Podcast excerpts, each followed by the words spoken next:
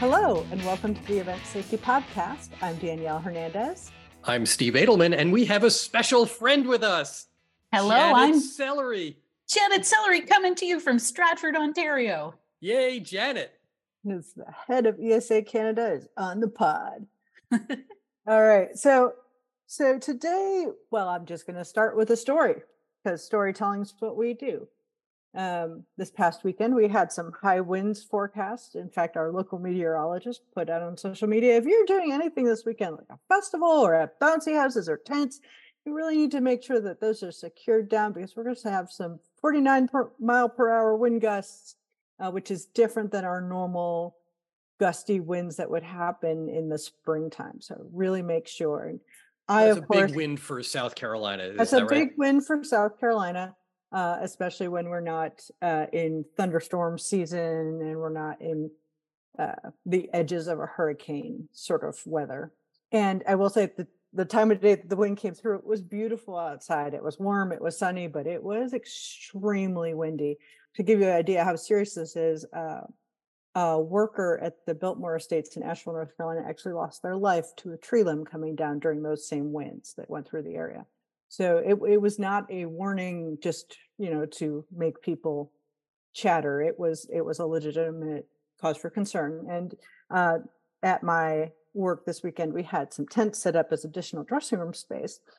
Um, so one of the things we started to do was we started to do a whole bunch of risk assessment as to what those tents could withstand and what they were supposed to be used for and uh, where they were placed and the fact that they had walls and blah blah blah. Uh, we talked to the manufacturer, et cetera, but we ended up deciding not to let anybody use them during the time of winds, and they were inspected before we put them back into use on Sunday. So it was a very successful, very successful experience all the way around.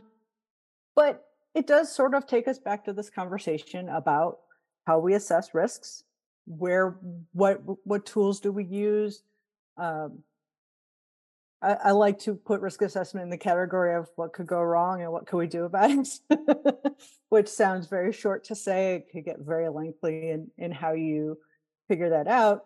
And steve and i had had a conversation. We'd had to talk about the different tools that we use to help i guess because there's so many things and so many different ways to look at them and so many people's opinions that we use some tools to help us categorize the information.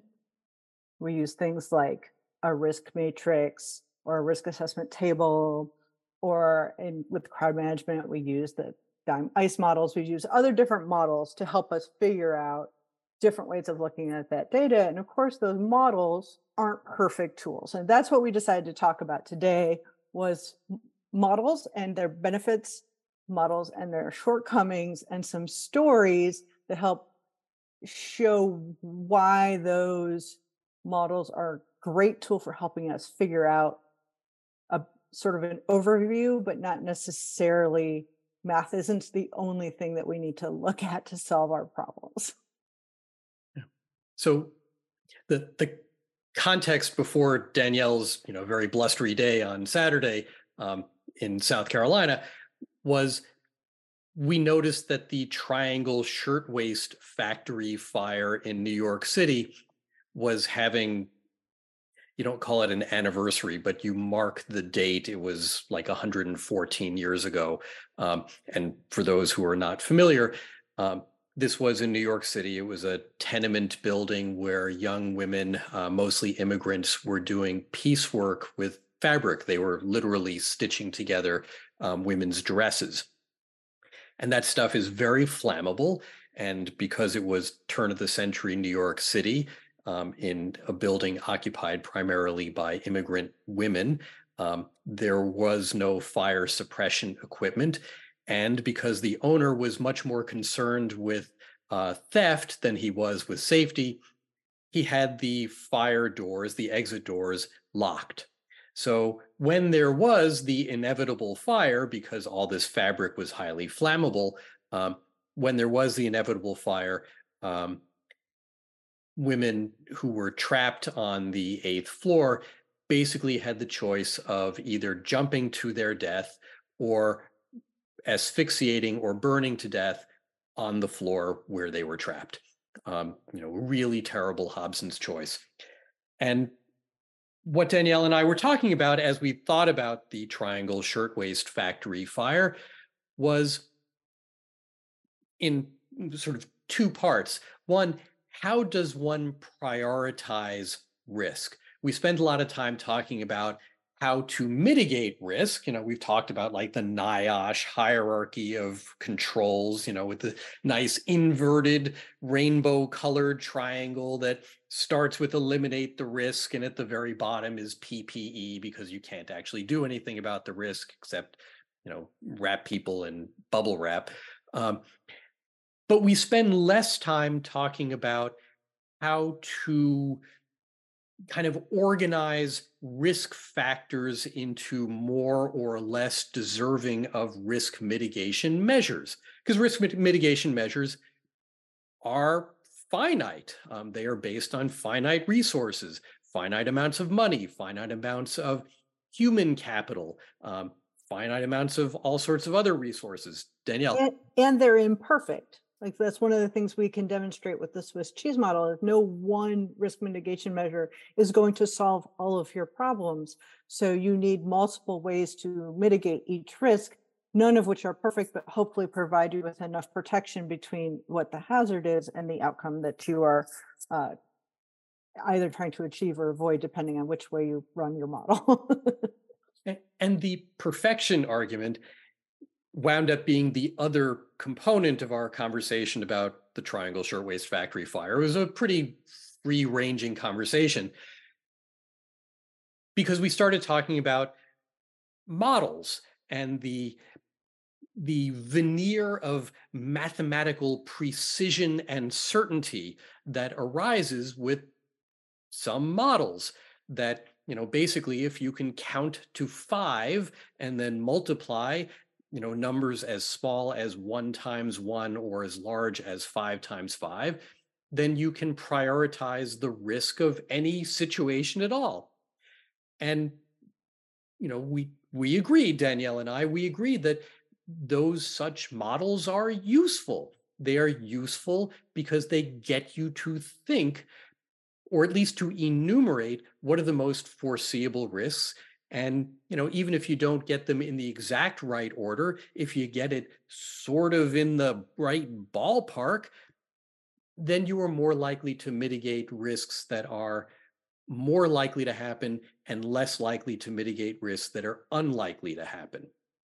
So that was where the conversation started, you know, this very broad conversation about the Triangle Shirtwaist Factory fire and and then it evolved into the philosophy pre- of risk assessment. yeah, the philosophy of risk assessment and how much precision is there in these models? And uh, I will add my own personal note and then, you know, finally ask Janet Sellery to pipe up because, um, you know, we bury Janet as we usually do in our introductions. Uh, I, I freely concede I am an arts and humanities guy. I can do math. Um, my phone has a calculator, which I do use, but that's not instinctive to me.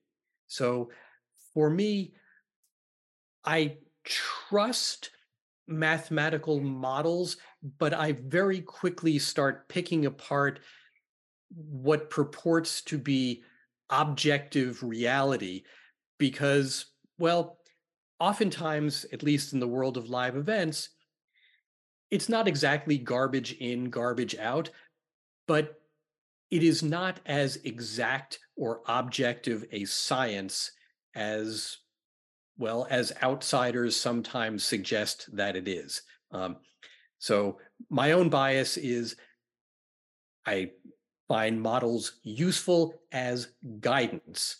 Um, I do not take them as law, term that I take very seriously.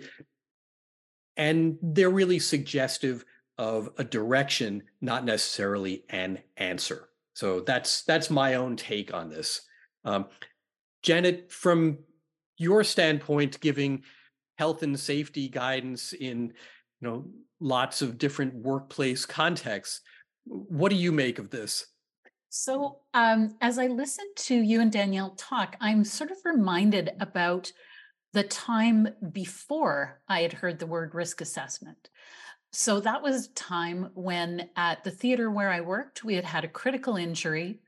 The woman who had been injured made a full recovery after four months in the hospital, returned to being an actor.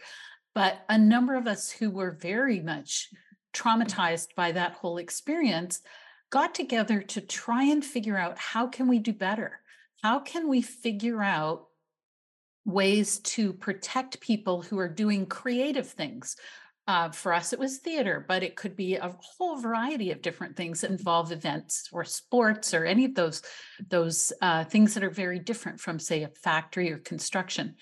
And it wasn't until a few years later that I attended an Opera America conference in which a man from the uh, Royal Court Opera started talking about risk assessment. And it was like, you know, the bells rang, the banners flew, and they there was an example of a risk assessment for a ballet and for an opera. And seeing that was such um, an eye-opening moment of going, hold on, there is a way to systematically look at this creative thing we do and figure it out in a in a better way. So um and as I remember when I first met both you, Steve, and Danielle in at the Event Safety Summit in 2015, the conversation we had was about risk assessment. And it still is. So what so I Jen, learned, you're saying that Danielle and I are a broken record, are you? um, in the very best possible way. So that I had my first introduction to what a risk assessment was. And then when I began to apply it, the thing that I found most positive was not the fact that you could quantify the risk, but the fact that it gave you an outline, a tool to systematically look at all of the elements of either your venue, your production department or your specific show. And even though you would try to apply numbers around likelihood and severity, I never really focused on those numbers, especially other than I knew that they could be a helpful guide so that when we get to that final number, the risk rating, if I have 35 risks identified for a theater or a show, it helps the ones that are most concerning rise to the top. So we can go, okay, we've got someone who's going to be um, working from a ladder at, you know, 15 feet versus we have an actor who's using a stapler in a play. We will apply different levels of precaution and concern depending on that uh, on that level of risk. And uh, so I find what's useful about those models is the discussions that they cue. So you have the conversation, and then you can flesh it out within your context.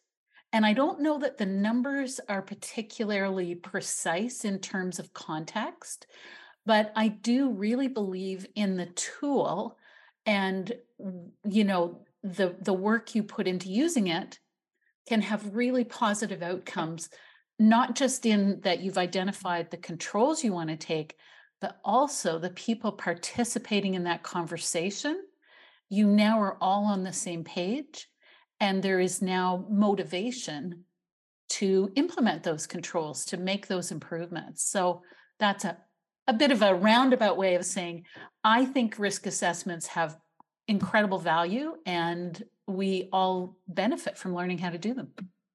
I think it's just like any other kind of planning. It helps you sort of hone in. Because if you if you try to plan for everything, which in theory we are, it's just overwhelming. It, it, it leads you to be like, well, it'll be fine. I can't possibly do this.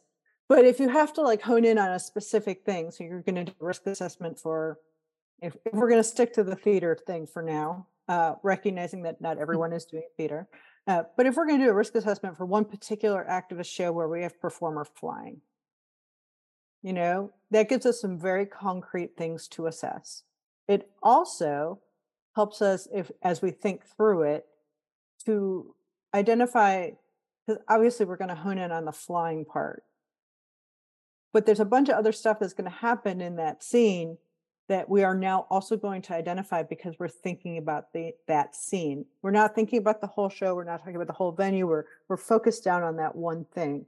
Um, but also, as as you were saying, Janet, this this is like part of your planning process, and it helps you plan but just like anything else the what's going to save you isn't the plan it's the fact that you did the planning that you thought about it you talked about it and everybody has a general idea of what you hope would do you would do in this particular situation and when something is analogous to that situation you can say well actor a didn't trip on a thing but actor b stumbled and banged their knee so we already have a process for what to do with that and again we're using theater examples right now because we started there but these... if i if i could just join in with that danielle so part of the process when you're talking about say performer flying is you may originally be thinking about okay um, engineering for what's overhead equipment the harnesses all of the gear the training of the crew.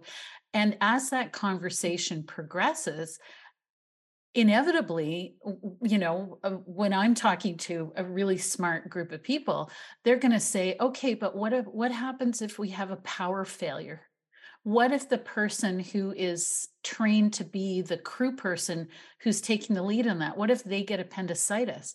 What's our backup going to be? What if we have to put an understudy in? So whereas we start with something that's fairly concrete um, our process allows us to look more broadly at the issue and then plan for okay, we need to train an alternate stagehand. We need to make sure we include the understudy for the role in the rehearsals and give them an opportunity. We need to fit them with a harness that's going to be their size. We need to have a process for power failure. So it it I think um, when we give the process the time uh, and and we really use it well, we will come up with a whole lot of things that that you know maybe they'll never happen, but we have thought it through and we are ready if they do. So Janet, I, I love that thought. In my view, if you have a good plan, then it's not teaching you anything that you didn't already know. So you know that somebody who's flying needs to be properly harnessed and you know there needs to not be somebody standing directly underneath them at the time and blah blah blah. You're not teaching them anything new. Rather, you're bringing to their conscious self these are the issues. So it's the process of thinking through risk is itself an essential part of the value of thinking through risk. And, you know, I'm not going to make up anything novel here. Um, there's a whole book called The Checklist Manifesto that I know we've included in previous show notes by the author Atul Gawande. Um, but I remember sitting in the cockpit of a friend's airplane because I have a friend who's done really well and had his own airplane, still does. And I know because he's a smart and careful person that he didn't want to run the airplane into the ground and, you know, do terrible things to both him and me. So he had this laminated card with lots of words and colors on it. And I know because he had told me in advance what was on this card that he knew all the stuff that was on the card but I also observed him go through each and every step. The whole point was not to teach him something new, because that would have been bad. I would have been out. Rather, this does not teach you how to fly the plane. exactly. Exactly. Hopefully, he had already covered that with someone smarter than me. But the idea of having any of these risk assessments is to make you think through it again because it's the one time that you don't think through each step that you'll miss something important. It's the process itself that adds so much value. And that's why, and here's really where I'm going with this. That's why when somebody says, you know, oh, Steve, you know, is there a template for how you assess risk? No, no, there is not. And it doesn't even have to be written. It's better if it is, but it doesn't have to be if it's only two people who are talking to each other about how to put on some small event of a small scale. They don't have to write it all down. They just have to have a conversation with each other. But the point is, the process itself adds the value by making you think through what are the risks. Can can I just leap from there, Steve, and just say, you know, I, I'm all for a conversation. I think that's fantastic. Um, I also, you know, as a former stage manager, have to say I'm in favor of writing stuff down. Oh, uh, me and, too. And I, I didn't mean and, to make light of that. No, no, I, I, just that when you do have an opportunity to write it down, um, so I have every risk assessment I have ever written. And when I come to a situation that I go, huh, who did that? Oh, yeah, right. Six years ago in wherever I saw an example of that. I I can I can leave, use I have further jumping off points. Um, but the documentation piece is that then you have now created something that you can use in the future, whether it's you or whether it is someone else who is coming into that role. Um, and both of you are really clear about this. We have been through a difficult time in history where labor shortages have caused an incredible amount of change in our venues.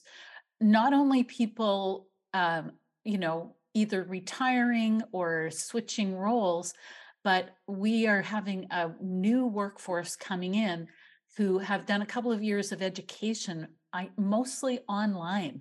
Mm-hmm. So if you have documented some of what you do, the risk assessments, um, the even show running sheets that show what the steps are, that will take you further ahead in especially dealing with someone who is new to your venue. And of course, trying to do new shows or new things that your venue might not have done before. Um, something as an industry we do extremely well, but let's let's keep track of it. Let's let's write it down. So let, us stay on that for just one second. I'm going to toss this to both of you guys. Um, mm. so we're talking about risk assessments and different things that one can document in one way or another. And my position is it doesn't matter how you document it so much as that you do. So the question is, to what extent do you guys think that part of a risk assessment is doing some kind of after action reporting, some kind of assessment. How did we do? What do you think? Okay, I'll jump on that one. I did a conference, a big conference. It had about 11 stages. Um, the load in was about seven days. We did health and safety orientations for about 900 people. I know this because I personally did them every half hour for entire days. Um, it was great. Um, so at the end of that project, I did a post event health and safety report where I went through all of my notes and said, here's some areas where I think we need to improve. Here are the health and safety, safety issues that were encountered on the show floor. Uh, here's the reminders for these various different departments. So I got asked to do this event again, and we've just started. And I can't tell you how useful that was because things get lost in the midst of time when you start the next project. So when I looked at my notes, which I had submitted to the person who employed me, um, I pull those out, and that's the starting place for this next round. That's maybe a luxury. A lot of people are just going so quickly from event to event. They don't have times, but if it's possible, it's worth it. Danielle. So I'm I'm going to uh, play the yes and card. Uh, I think that's fantastic, and I think for a lot of events, it's somewhere in the aspirational category because there isn't typically one person assigned to safety, quote unquote. So it may be your production manager or your technical director or stagehand number 17. But you know, if people are something that that for me has filled that same need if i'm able to jot down even just a couple sentences like somebody forgot to unlock door number 7 for this show it makes a difference when I pull out the the paperwork when we're repeating the show. Um, that is not the same thing as a report. It's purely internal and no one else sees it. Um, but it's doing that same function in in that it's helping improve. Mm-hmm. Um, and I would say the the bigger your event, the the more reasonable that is that you do a complete hot wash afterwards and document what you can. Um, you know, just at this. I live mostly in the world of smaller events, so uh, I think scalable is important, Mhm. and I think capturing things that almost went wrong or did go wrong is is very important. Um, I had another thought, and I think I've Uh, oh, Can I stumbled just my way around it. Yeah so it and you know i was in a, a a position of luxury and i finished that job i didn't have another job straight away and so i had the time to go through and create that report but there's lots of other ways that things are documented. So whether it's a daily show report or um, a site report that events might have you know it may have all kinds of stuff. It might talk about deliveries being late and toilets being serviced but if there is a way to capture some safety information there, whether or not you have an opportunity to compile it and really review it, at least it exists. Yep. And then in the next year, if someone's going, you know, what are the things we need to think about? Okay, maybe it's mud and maybe it's, you know, um, wind and uh, like there may be certain things that you can go, oh, right, okay. Um, so yeah, you know, utopia is we have these beautiful reports. Um, but I would love that. That would be so fun. I'll come and work with You you. guys have no idea how how much Jen and I both do that for a living. I know. I know. Uh, Just I invite us down. We'll we'll yeah, help you. Come visit. Um, yeah, I, I would. I would also think that a lot of times that information is being captured by different people. Yes. Uh, so sometimes it's going to be a crowd management. It may be a, a parking thing. It may be weather related. It may be facility related. It may be production related. Um, and if there's a way to, in whatever your particular event type is, to think about how you can capture that information if you're doing something similar, again, I think that would be useful. Um, I would also say that memory is a very, very um, leading fleeting resource. Um, one of my least favorite things is when a, a when a client comes into me and says, "Hey, can we just do it the way we did it last time?" And I'm like, "I have done 300 events since you were here last. What did you do?" This is top for you, but it's not top for me. it's- Th- th- Yeah. This is why witness eyewitness testimony is notoriously unreliable right, because which people's lives move on very fast. very fast. Which you know, uh, it's how, how we set up the tables in the lobby for your event versus all the other ones did not actually stick with me. so so documenting helps you on always including your your safety and risk assessment. So I, I want to acknowledge an elephant in the room because surely there is some podcast listener who has been listening for the last 10 minutes about, you know, documenting after action reports and they're thinking, hell no, I'm not documenting stuff that went sideways or that nearly went sideways. That's just pointing out our failures. No. And we know because we work in this industry, we know that there are large institutions that institutionally take that position. So if you are in such an institution or think that way, find some in house counsel to participate in your hot wash drafting process so that it's created with the benefit of counsel and then at least arguably and i'm not saying that i like this argument but i god knows people make it all the time at least arguably it's attorney client privileged. So then you're not airing your dirty laundry in a way that can hurt you in subsequent litigation. You're just learning from your mistakes hopefully before they yield some tragedy that you know causes danielle and i to say we need to have a podcast about this so um, it occurs to me that we're we're we're using a lot of terms that we haven't really defined them or talked about the specifics. And maybe you've been listening for a long time and we've gone through it before, but I wanted to go back for a second and talk about uh, what a risk matrix is because we talked around it, but we didn't actually. We are like, it's math and and risk, and then we left it. Yeah, um, we, we, should put a, an image or two in the show notes. Yes. So if you Google risk matrix example, you will find these uh, typically rectangular uh, spreadsheet looking things. Uh, they tend to have a uh, think uh, like a puzzle. It has a column that has how likely it is for something to happen, and then across the in the bar across the top, it's is it insignificant, minor, significant, major, or severe. And then, yeah, so it's the quantity of risk on one axis and the likelihood that that risk will occur on the other axis. And then as you put those things in uh, and assign them a number, so a rare event would be a one, and an insignificant event would be a one. So if something falls in that category, one times one is one. If something is almost certain to happen, it's a five.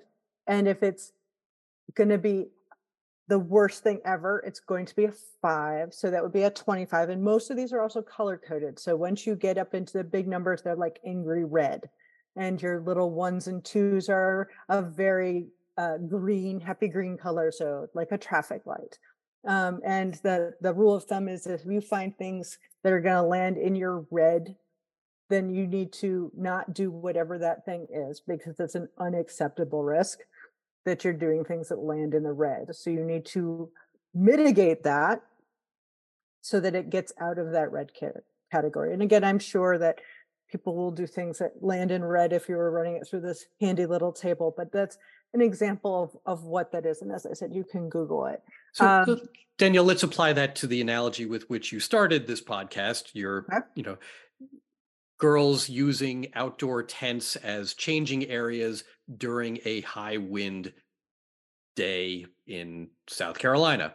Mm-hmm. So the likelihood of high wind was apparently five. Almost, it, yeah, it was five. Okay, because that was forecast and turns out to have been accurate, right? Mm-hmm. Yep. And the tents were not engineered, which means they had no wind rating.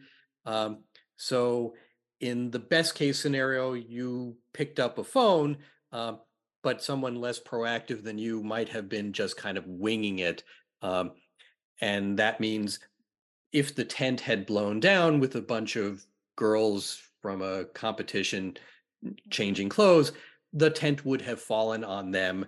And, you know, whether it was canvas or metal tent poles, something bad would have resulted. So is that it's likely that, well, the winds were almost certain that the tent would fail was less so. Those tents have been known to withstand higher winds than we were expecting, but there was no guarantee that they would. We did talk with the tent company and we did add a bunch of ballast and tightened everything up, but we still decided not to let people in it because when I run it through the risk assessment, I couldn't get it out of red, even with the other measures that we took. Um, and while even if it came down, the likelihood of it being a severe injury was probably not high. Um, it was not anywhere close to insignificant or minor, um, which is why we just made the decision that uh, we were just not going we, we were not going to accept the risk. It was not an acceptable risk. So um but you can see it if the winds were different if it was an engineered tent you could run that through that matrix and get a different answer. And also frankly um, as one of the co-hosts of the event safety podcast one would guess that i am more risk averse than somebody else would be. Uh, you know it's so who's doing your risk matrix or risk assessment makes a difference podcast uh, listeners danielle is currently as we speak throwing firecrackers on the floor of her office. if you believe that, I'll tell you another one. Um, Danielle, you said an interesting thing about getting something from red. And uh, so I'm just going to add a little wrinkle to this. So when I start, most of the risk assessments I do are what I would call pre-control risk assessment. So I'm looking at the hazard, I'm looking at the performer flying or the tent uh, in a way that I haven't yet considered any of the possible mitigations or controls that we could apply. However, so let's say we we look at one of those things and we meet and we decide here's all the things that we're going to do. We can then do a second risk assessment, which is a post control, so after mm-hmm. applying controls, and then we should see it come down into a reasonable range. So maybe it comes down to orange, maybe it comes down to yellow, maybe it comes down to green in any case, we have now made it to be an acceptable risk for us to go ahead. Uh, so it's what we're, we're not saying that you never do something that starts out in red. We're not saying you never do performer flying or you never have a tent. But what we are saying is you have to look at your very specific context and what you can apply to control that that risk to determine whether that's acceptable for you in your own circumstances. Do, do you, uh, Steve, do you want to just give us the quote one one more time? It's been a few pods since we've heard it. We, we're serving it to you on a plate. Here it is. So, our legal duty of care? Our legal duty of care. As opposed to the Professor Kingsfield quote? The, no, let's do the legal duty of care. so, podcast listeners, you should be able to say this with me now with In feeling harmony. from the diaphragm. So, on the count of three, we're going to articulate our legal duty of care, this time without the Blue Man story. But here goes three, two, one. Everyone has a legal duty to behave how? As a reasonable person under the same or similar circumstances. That is the duty in every common law country on the face of planet Earth. Thank you.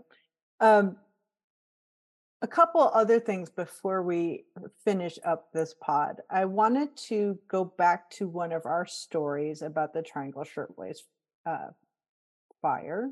Now, let me find the. Okay, so it was in March 25th in 1911 and in Washington Square in New York City. So we told that story, and a whole bunch of, of young people either died in the fire or from jumping or falling out of the windows. Well, one of the people that was in the vicinity was a person named Frances Perkins, and she was, uh, or would be shortly thereafter, uh, the Secretary of Labor for Frank, Franklin Delano Roosevelt. And you guys should should look her up. She's an amazing person, and she is one of the first people that provided labor protections or advocated for labor protections in the U.S. Um, and this was in like this was a long time ago. So the fact that a woman was in this position in the first place was was amazing. Um, she urged the government to spend $3.3 billion on schools, roads, housing, post offices, the Social Security Act, and the Fair Labor Standards Act. She basically went to the president and said, I think all these things are possible. And then she helped make them happen. So just like at the conclusion of, of Steve and I's favorite book about uh, the, the fire at the station nightclub in Rhode Island, the point is the same one person can make a huge difference. And we are all empowered to do something because it may make the huge difference. Um, other things to note is there are other models, changing topics slightly. Uh, there's the DIM ICE model, there's a hierarchy of controls, there's the Swiss cheese model. We mentioned all of those. We'll try to include images of those in our show notes. Uh, we've talked about those before at length, so you can go back to previous pod or Google could be your friend. Before we leave, Janet, I wanted to give you opportunity to tell us about upcoming stuff from ESA Canada. Wow, thank you, Danielle. So, Event Safety Alliance Canada has just announced that we will be holding our next conference in the fall. It's going to be the core conference will be October 23rd to 25th with uh, we're still working on some ideas for pre and post conference content, but our city will be Ottawa, Ontario.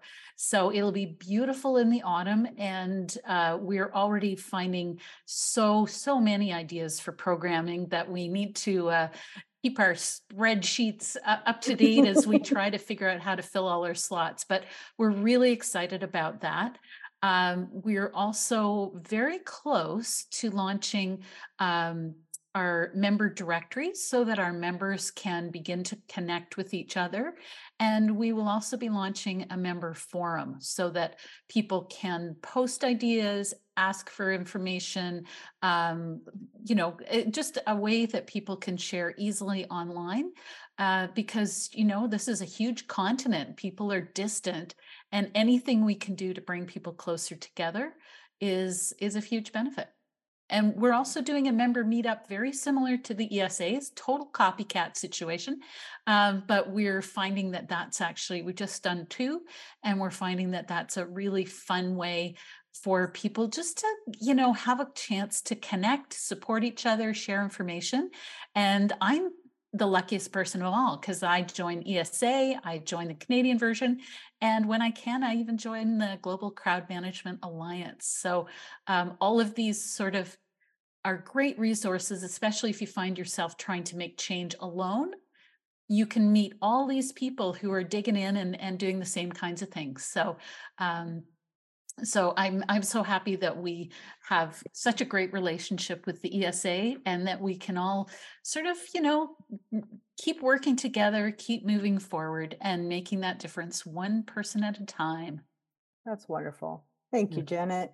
I love and, ESA Canada. and podcast listeners, you know, Janet Sellery is kind of the embodiment of, you know, Danielle's story about Frances Perkins. The the one the one place where I would differ with the way Danielle introduced Frances Perkins was she was very important. She was a progressive leader. She was, you know, kind of revolutionary in her time. She didn't do very much on her own. She was a fabulous organizer. And so Frances Perkins, like many people whose names we come to learn, did it with a lot of smart friends around her. And that's I think maybe I'm implying she's a catalyst as opposed to she was a lone warrior. Yeah. And she was. She was a fabulous catalyst. And so that's really what we're urging you to do. Um, that's what every activist ultimately is. They're a catalyst. They, you know, they lead the charge, but the point is there are other people charging with them. And so I love, Janet, the way you describe what you do and the different organizations with which you're involved because you are simultaneously leading an event that will be in Ottawa in October and you're also an active participant and contributor to other groups that are also engaged in the work of safe events. And that's why Janet Sellery we love to have you on the event safety podcast because you are such an integral part of so much that we do um, as podcast listeners are you. So, so I appreciate it. Yeah. Thank you. So, Steve, I'm now going to throw to you because ESA US also has a conference coming up. And what are those dates? Um, oh, gosh dates, that means I have to dig out my calendar. So let me filibuster and tell you what it is, and hopefully my calendar will come up. Uh, so we're talking about NAMM. Uh, it's actually the NAMM show. Um, oh. And it is um, April 12, 13, and 14. So as we are recording this on a Monday, uh, it's next week. Um, and it will be in fabulous Anaheim, California. We will presumably see the Big Mouse and various other friends. Um, and we will see lots of musical instruments and related toys. And um, I will be giving some remarks, and I believe I will not be the only one from the Event Safety Alliance. We'll have a presence there. So if you are in Southern California or just want to enjoy some nice spring weather, come join us at the NAMM show, uh, April 12, 13, and 14 in Anaheim. And uh, check out cool toys and come visit us um, giving our presentations. Okay, and I will finish out the housekeeping, which at next November, ESA will have our event safety summit in Houston, Texas, and it'll be November 7 through 9. Uh, we also are finalizing pre-programming and uh, so we don't have that part ready to announce, but we will be delighted if you join us in Houston for the event safety summit. Um, Save the date is coming out any day now. Probably will have dropped before, this before the- podcast. before the podcast does. Um, we would also love for you guys to participate and help with the ESTA Technical Standards Program. Uh, a bunch of those are out for public review, so go ahead and give them a read and and help us make those standards as good as they could possibly be. If you want to email us, our email is podcast at eventsafetyalliance.org. Our social media is also that same. And you can find us on social media or our website, which is also eventsafetyalliance.org.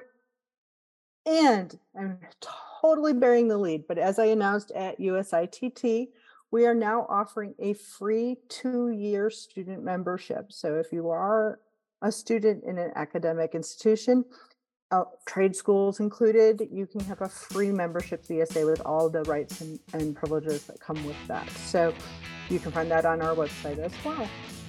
All right. Thank you again, Janet. Steve, always great to see you. And stay safe, everybody.